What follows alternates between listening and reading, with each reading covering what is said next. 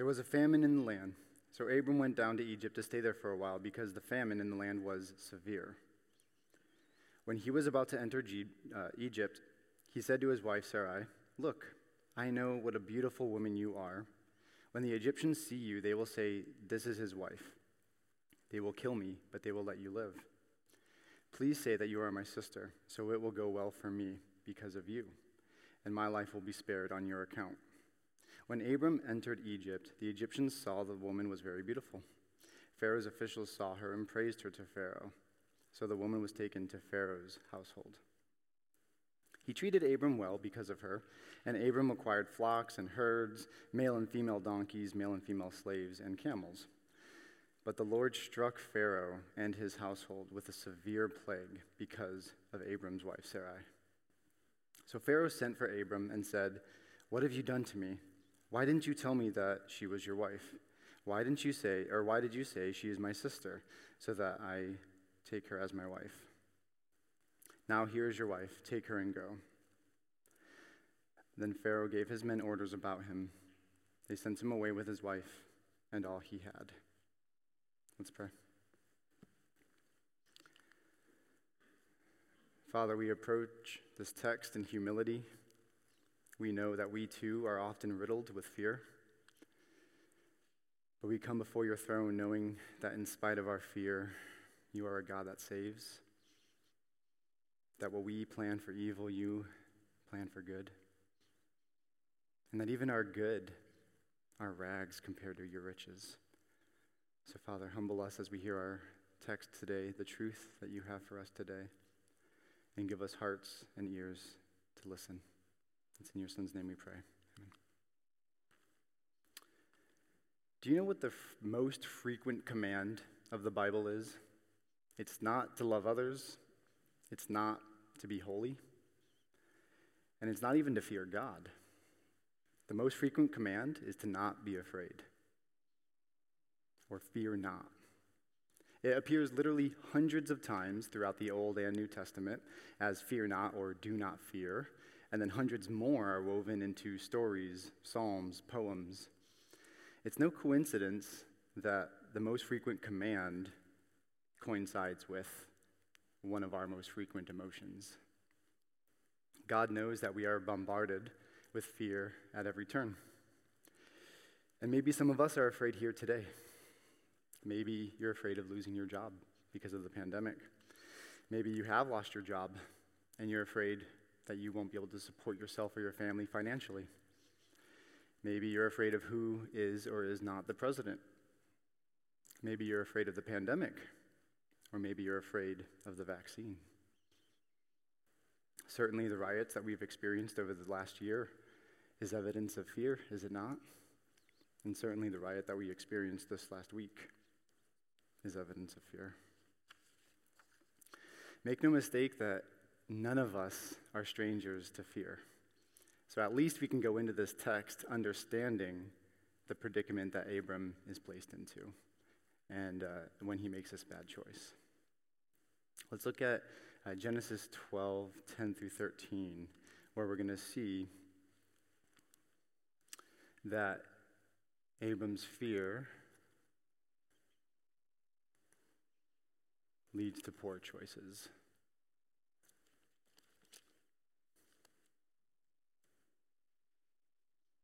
Is there a better screen to point to that? Okay, you guys got my back. Thank you.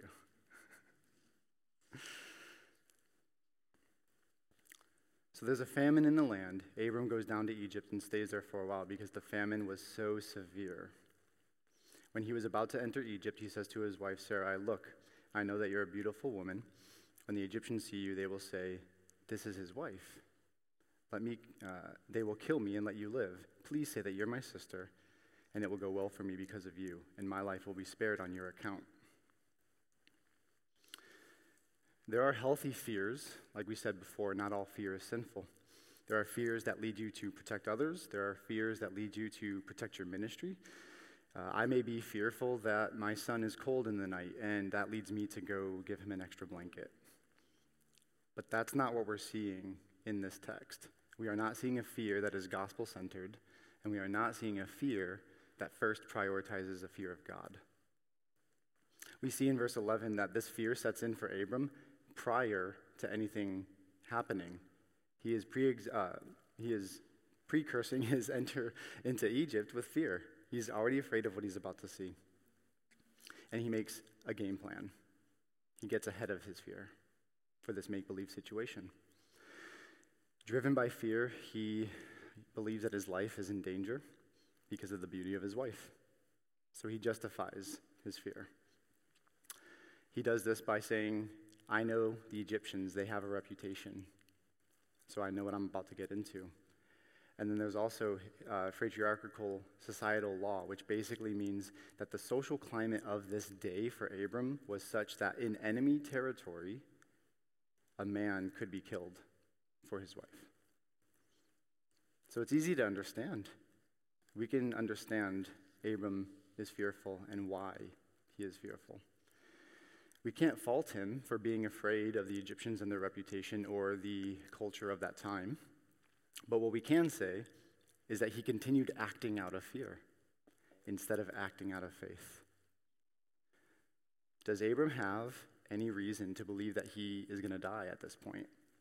God promised him earlier in chapter 12, verses 1 through 3, that he would be blessed with many descendants. And as far as I can tell from the text, Abram and Sarai haven't gotten working on that promise yet. This is a moment where Abram is being forgetful of the promise of God. If he remembers the promise, then he'll realize, I can't be dead and God still keep his promise. So Abram either forgot or his faith is beginning to slip. It's wavering at this moment. What does this mean for us? Many of us can justify the ways that we are fearful, justify the actions that we commit because of the fear in our life.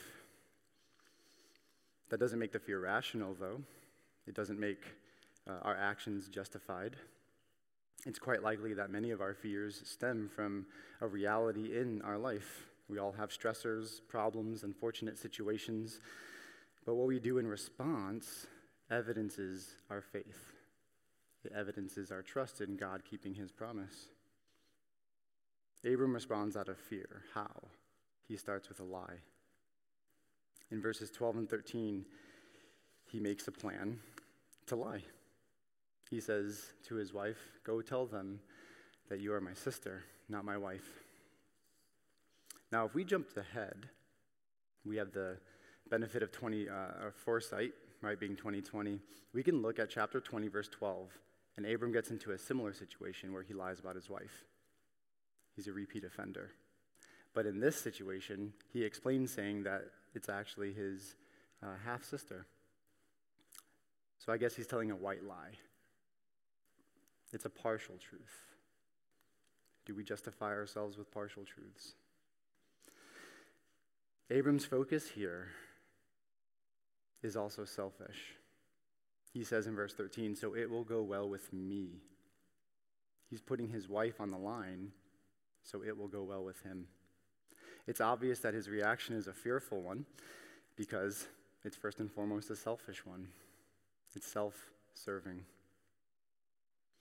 And if you were to go to chapter 20, there's a similar story where Abraham lies, or Abram lies about his wife, and uh, he gets his wife into trouble yet again.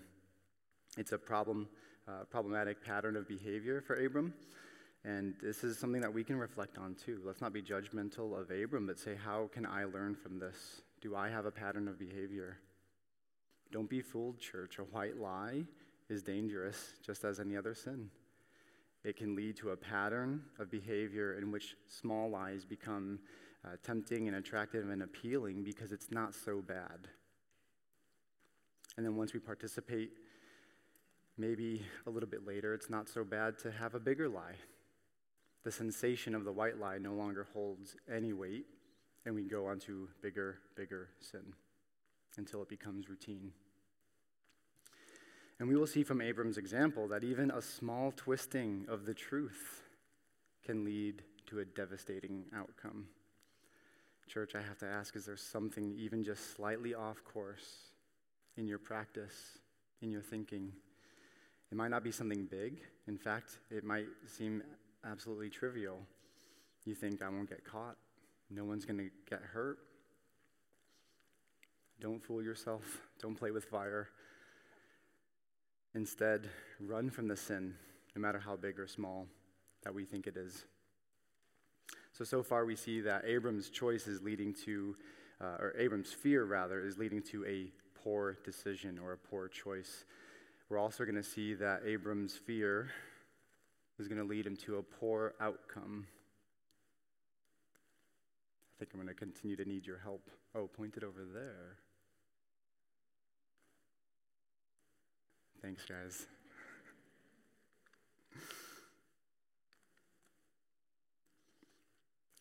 it's ironic that Abram's fear about the common Egyptian walking the street doesn't come to fruition, but instead he forgets about the most powerful Egyptian there is Pharaoh. Remember the patriarchal law that I brought up earlier that allows men to basically attack uh, other men that are considered enemies in their territory if they had something that they wanted. There's another ancient Eastern culture uh, norm in which kings could regularly claim any unmarried man or an, an unmarried woman for themselves. Now, the family that were uh, suffering from this onslaught could say whatever they wanted. They could argue against the king, in this case, the Pharaoh, uh, but they really didn't have any power over what was about to happen. So, Abram, by being afraid of the day's customs more than he was trusting the promise of God, put his wife in danger instead of himself. There's a commentary called Opening Up Genesis by Kurt Strassner, and he says it like this Look at the man of faith now, asking his wife to do this so it may go well with me. This is a far cry from God's mandate that a husband love his wife and give himself up for her in emphasis. Or, sorry, in Ephesians 5. And it is a far cry from the Abram that we've been admiring so far. He traded in his wife for sheep, oxen, and donkeys. What has happened to Abram? He momentarily stopped believing about what God said in verse 3 I will bless those who bless you, and I will curse those who curse you. Believing that would have taken care of any inappropriate advances made towards his wife. But he forgot what God said. So when he arrives in Egypt, Egypt, he, instead of trusting the Lord, devises his own plan. This commentary shows us that, you know, Abram's choice, he schemes, it's born out of fear. And what's happened is that God's promise ultimately is thrown into jeopardy because of Abram's actions. And now God has to go and rescue Abram's wife so that the promise might be fulfilled. I wonder how many things we miss in our lives where we think we're not hurting anyone, but we're putting the promise of God in jeopardy because of our actions, and then God has to continuously save us. I'm thankful that He does. I know I need it. So we've seen that fear leads to a poor choice. Fear can lead to poor outcomes. And let's see if we can get this on the third try.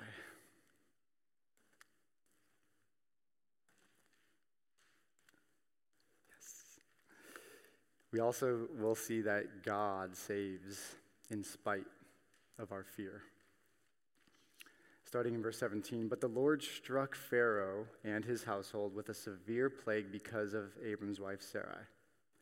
So Pharaoh sent Abram and said, "What you have done or what have you done to me? Why didn't you tell me that she was your wife? What did you say or why did you say she is my sister so that uh, I took her as my wife? Now here's your wife, go and take her." Then Pharaoh gave his men orders about him, and they sent him away with his wife and all that he had. This is a but the Lord moment. Pharaoh connects the dots about what happened. Maybe he had one of his officials go out on the town and understand the story of who this woman really was, and he connects the dots. These plagues come in the moment he accepts Sarai from Abram. And then he rebukes Abram. Isn't that interesting? An evil man, a man not affiliated with Yahweh, our God, corrects a Christian. At this point, I guess they weren't Christians. They weren't following Christ, they were following God. But Abram should have known better. And how humiliating or uh, humbling is that for us when a non Christian talks into our life? Shouldn't we be the example? It's not hard to fall into these practices, just like Abram. And he needs to be humbled when Pharaoh rebukes him, saying, Didn't you know this wasn't the right thing to do? So he doesn't know the God of Abram, definitely not like Abram knows him, and yet he's teaching Abram. It's a it may just be a humbling reminder to many of us when someone on the streets or even our secular friends come with a loving heart to correct us. So God had to save Abram's butt here. We don't want to be like this version of Abram that we're seeing today. But how do we get to the spot in our lives where we can trust God completely? Where we can get to the spot where we honestly say, Thy will be done. Even when I think I know what's going to happen and I'm afraid of it. we must remind ourselves over and over the promise of God and who He is. We have to continuously do it so that it doesn't get boring, so that we don't forget the promise, and so that we trust it. Let's take a look at the contrast of some other people, some other characters in our book. Let's start with a guy that we may be familiar with, Peter. He's a guy who's deeply devoted to Jesus, isn't he? But you remember that story when he's walking on water? What happens when he loses sight, Jesus? He sinks immediately. That might be how some of you are feeling right now. Maybe you feel like you're sinking. You're at the end of your rope. You don't know where to turn. You don't know what to do.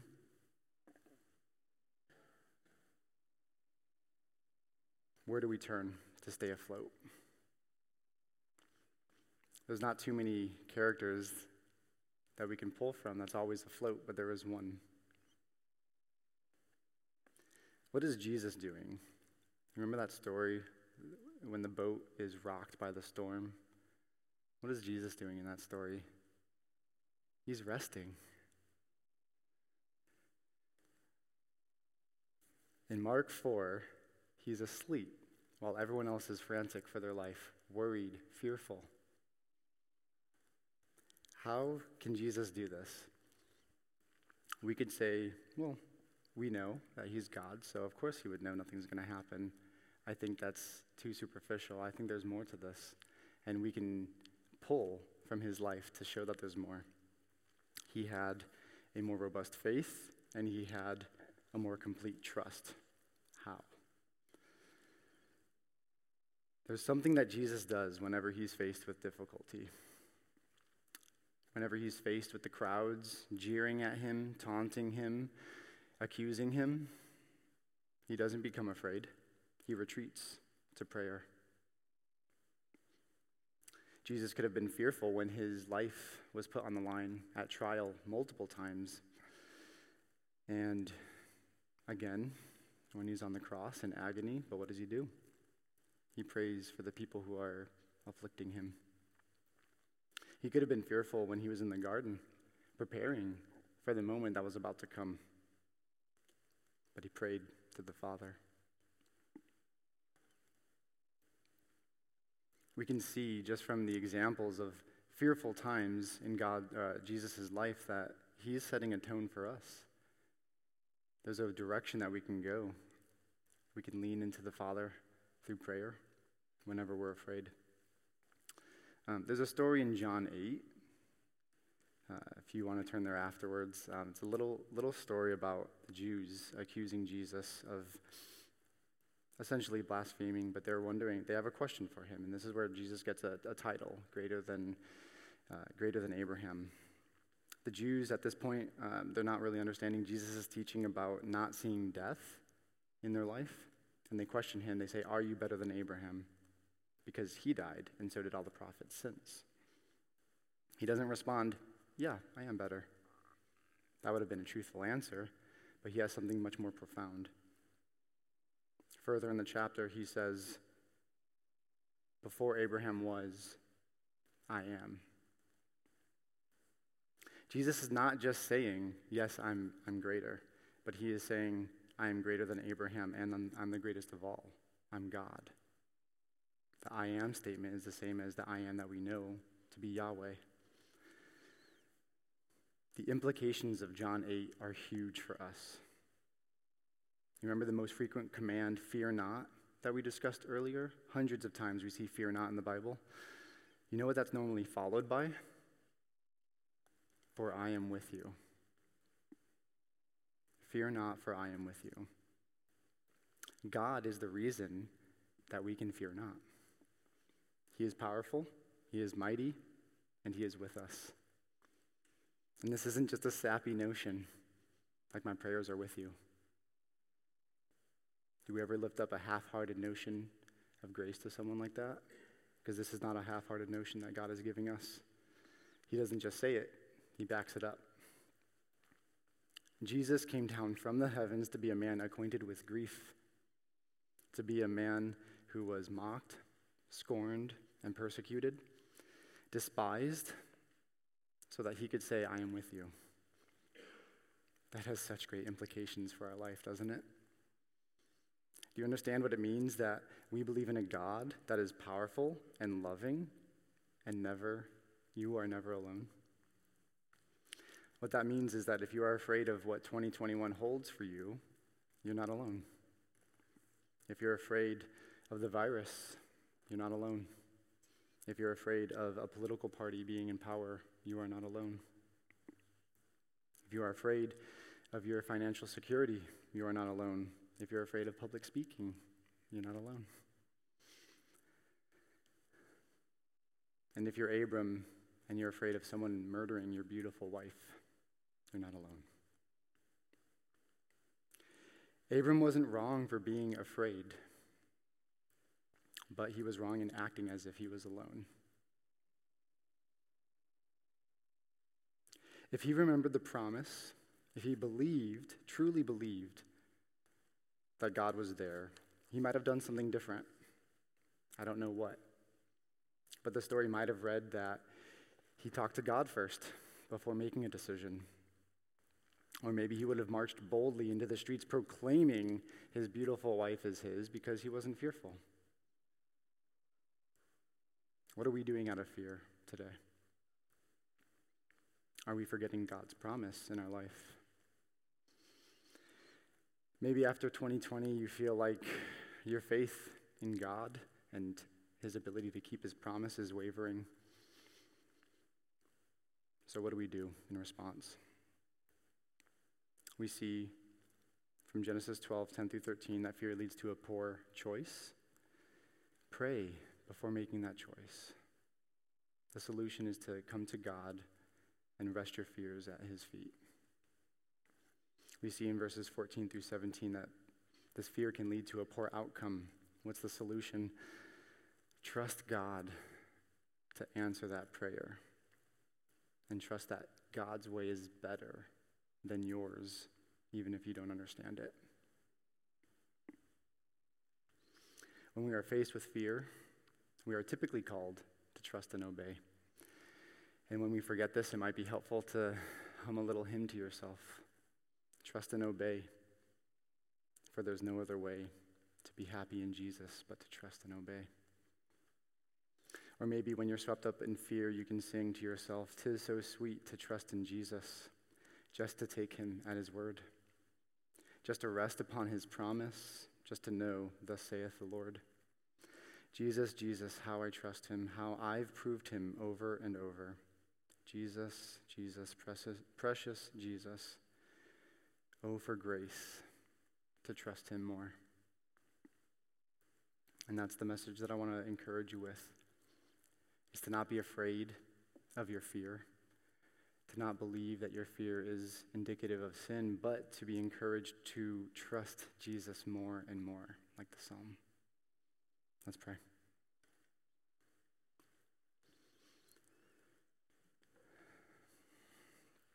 Father, we humbly and boldly come before your throne with a simple but sometimes difficult request to trust you more and more, to put the decisions that I've thought up, that I've crafted, into your hands, Lord, to truly say that I trust you and thy will be done. We pray in the name of your Son. Amen.